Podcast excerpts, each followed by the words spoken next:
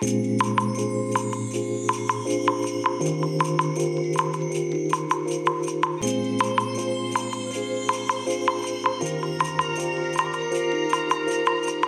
いおはようございます。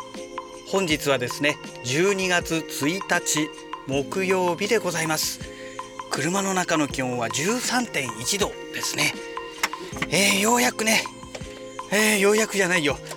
ようやくじゃなくてついにですね、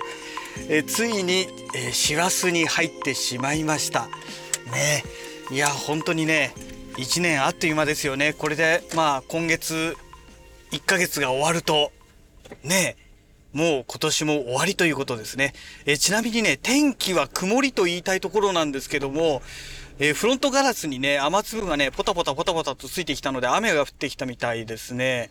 ちょうど雨が降ってき始めたという、そういうタイミングなんでしょうかね。はい。いやー、まあそれにしてもね、この2日間、まあ、仕事お休みでね、実はね、私月曜日もね、仕事お休みいただいてまして、3日間お休みいただいたんですけども、月曜日はね、何度お休みいただいたかというとね、ちょっとね、身内で不幸がありまして、えー、ツイッターではね、一切書いてなかったですけども、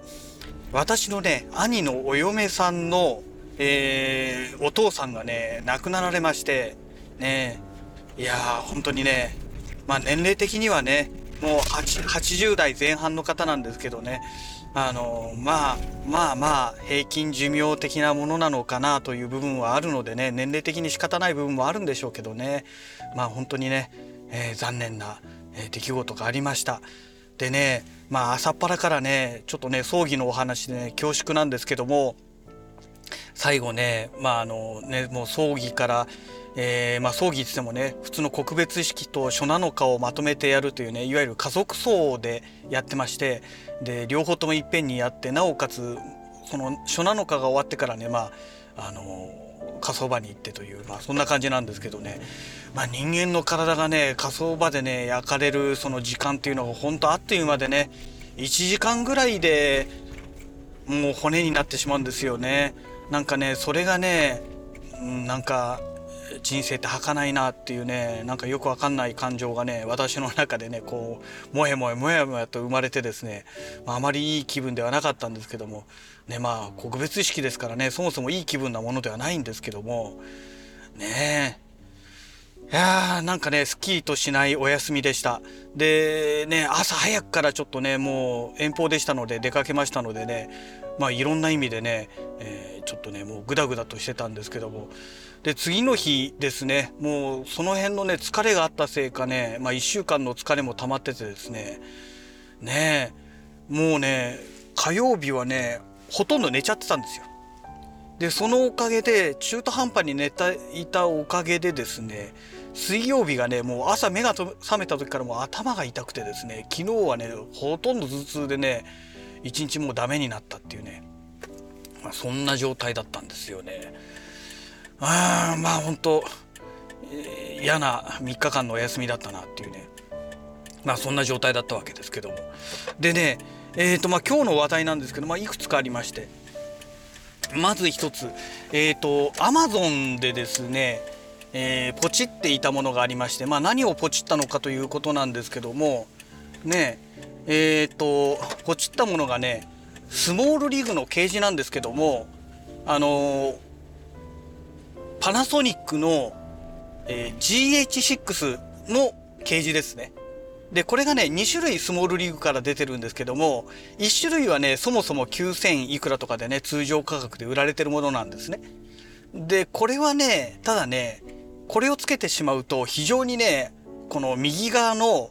ボタン関係がねすごく押しづらくなるようなそういう配置になってるんですよ形に形状になってるんですねでこれは買ったら絶対ダメだなっていうのがありましてでもう一種類の方は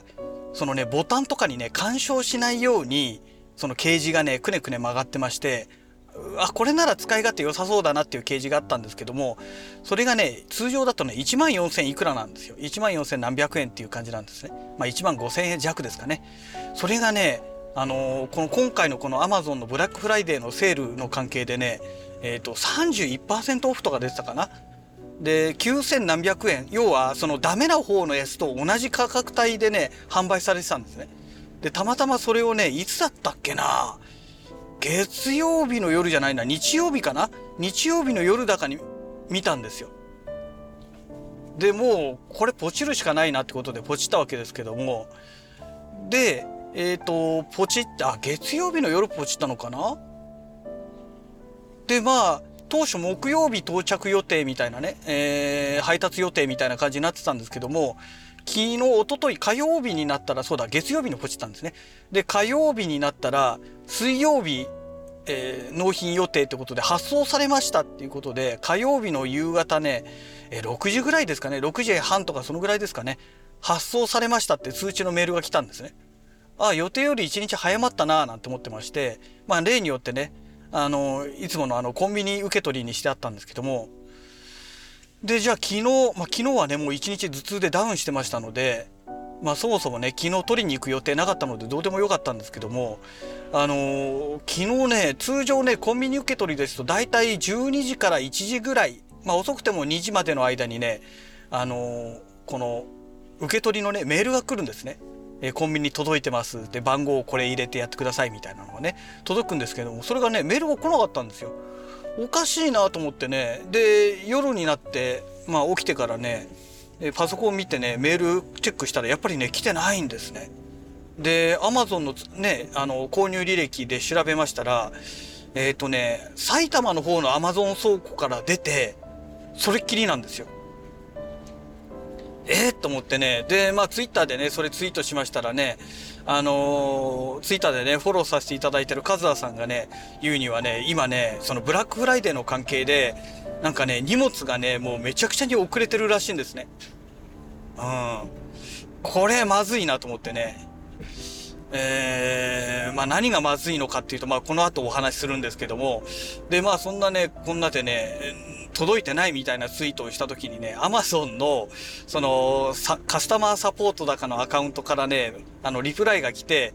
えー、要はセールの関係で、まあ混乱してる関係で、数日後までには届くと思いますみたいなね。数日後っていつだよみたいなね。あまりにもそれちょっと時間かかりすぎだろうっていうね。ねえ、だって、11月30日納品予定のものが届かなくて、そっからさらに数日後って、ええー、みたいなね。ということでね、まあ、要するにもう、あの、運送業界がね、多分もうパンクしてる状態ですよ。あの、医療崩壊ならぬ、運送崩壊ですよ。ね、もう今そういう状態に陥ってるんだなってことが分かったわけですよ。うん、で困ったなという、まあ、こっからがね、本題になるわけですけども。まあ今日ね、12月1日ということで、まあ以前からね、何度かこのラジログでお話ししてます。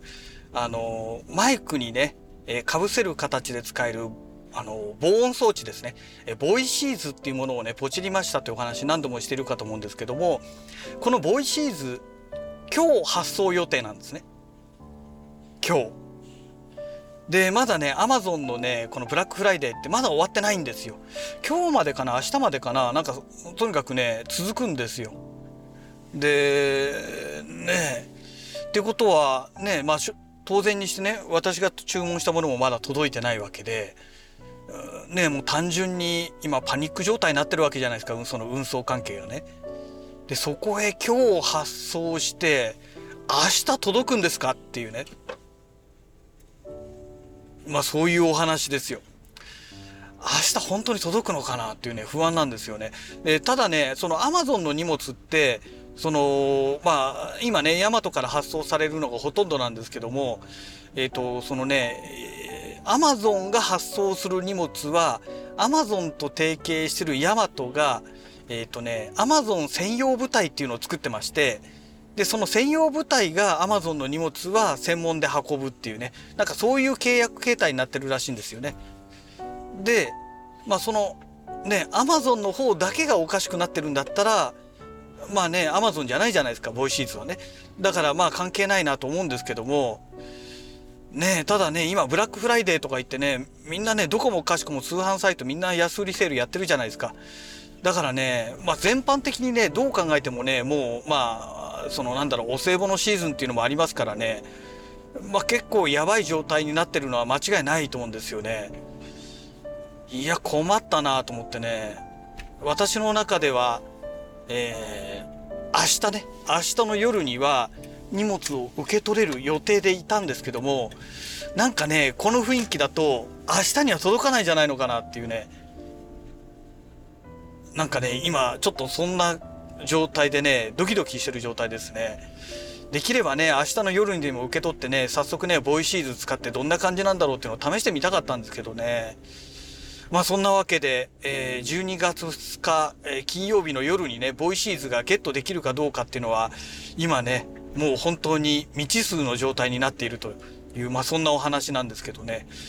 で、それからね、えっ、ー、と、私のね、中学時代のね、友人からですけども、昨日の夕方ですね、突然 LINE のメッセージが入りまして、日本に帰国したから今度遊びに行こうよっていうね、えー、そんなメッセージが来たんですけども、えー、前回あったのはね、いつだったんだろう。えっ、と、去年のね、10月だかね、9月だか10月だかそのぐらいだったような気がするんですよ。で、それからちょっとして11去年の11月かなにメールが来て、えー、その友人はね、中国でね、中国かな？一応。香港か。香港に会社を置いてるって言ったっけな？えー、で、まあ、会社を置いてね、まあ、何やってんだかよくわかんないんですけど、まあ、会社経営してる友人なんですけどね。で、えーと、そう、11月に、えー、LINE が入って、えー、ようやく中国に戻れるようになったからあもちろん日本の方ですよ生粋な日本人ですけども、えー、その中国に行くからまた年末ぐらいに戻るからまた遊ぼうよみたいなねメッセージが来てたんですね。で了解みたいな感じでメッセージ送ってたんですけども年末になっても年明けになってもメッセージ一向に来ないんですよ。あこれは去年のね12月とか12月は少なかったんですよね。で1月が一気に増えたじゃないですか。まあ、年末ぐらいからね、その12月の中旬？前半ぐらいから増え始めたんでしたっけ？去年も。で、その関係で帰ってこれなくなっちゃったのかなと思ってね。で、それでね、まあ、そのうち戻ってくんだろうぐらいの感覚でいたわけですよ。そしたらね、まあ昨日の夕方ね、久しぶりにメッセージが来まして、まあ日本に戻ってきたということでね、まあ昨日はもう頭痛でボロボロでしたので、じゃあ来週、今度の火曜日にでも会おうみたいなね、まあそんなお話をメッセージで送って了解みたいな、まあそんなやり取りをしていたんですが、まあ彼はね、もともとね、あのー、まあ同じ中学でね、えー、同郷の人間なんですけども、え、ー、と、大学卒業した後にですね、えー、なんだろう、婦人靴の販売をしてる、えー、中堅どころの企業に就職したんですよね。で、なんでそんなとこ就職したのっていう話をしたら、どうもその会社が香港にあの支社があるからっていうねもうそれだけの理由で、えー、どうもあの就職したらしいんですよ。で会社に就職した後ね、え、会社に対してその香港に行かせろと散々言ってたらしいんですけども当然ね大卒の人間じゃないですかでその香港っていうのがねどうもね左遷先だったらしいんですよその会社の中で。でいやお前をそんなところにね左遷先なんかに行かせるわけにいかないみたいなね感じで上司に突っぱねられたらしくてですねで入社して何年もね香港行かせろ行かせろって会社にずっと言い続けたらしいんですね。でその回もあってね、え入社して6年目だか7年目だかにねようやくそのじゃあお前香港行けと言ったらしいんですって。そしたらねやっぱりね左遷先っていうことだけあってねもう完全にもう赤字大赤字状態であの事務所の一室休憩室みたいなところでね、えー、そこの支社長ですよね。が寝泊まりするみたいなね。まあそんな生活を送ってたらしくてですねこれはいかんっていうことになってですね。でその私の友人はねもともと能力のある有能な人間なんで